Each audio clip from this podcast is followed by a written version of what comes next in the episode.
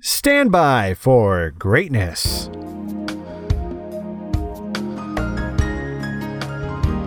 Well, hello again, A T L. It's Blindside, Channel Ocho Productions, and I'm coming at you with another on-set weather update. Today is Wednesday, July the seventh, and we've got another Georgia summer day lined up for you today. High of eighty-four, cloudy skies throughout the day with chances of thunderstorms. We're looking at forty percent throughout the whole day, so maybe yes, maybe no. Humid, of course, with seventy percent humidity riding all throughout the day, varying ever so slightly. Low of seventy-two this evening, and the sun's going to look to set at eight fifty. In the p m. And now for some When Dubs Cry by Almost Getting Hit by Cars news.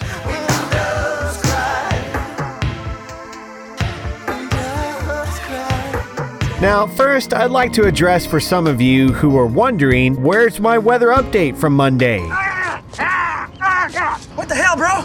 Hello, neighbor. Simply, I took the day off and didn't tell anybody. Probably could have given you heads up, but I didn't, and instead enjoyed my three-day weekend. And it was awesome and badly needed. You're welcome. On to our story of the day, down in the land of make-believe, Florida. Authorities responded to an odd call of what appeared to be a flock of dozens and dozens of white doves who were flying at cars on I ninety-five near the International Speedway Boulevard exit. All in all, these homing pigeons, not doves, fell out of a crate out of a passing truck and onto the exit ramp, which was closed off for about three hours until the sheriff's department could round up about seventy-three of one hundred of them. It's almost like herding cats.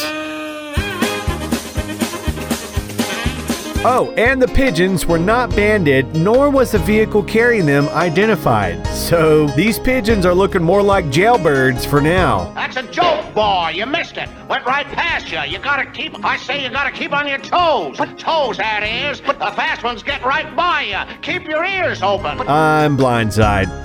A for effort, white pigeon homing dubs. And I'm out.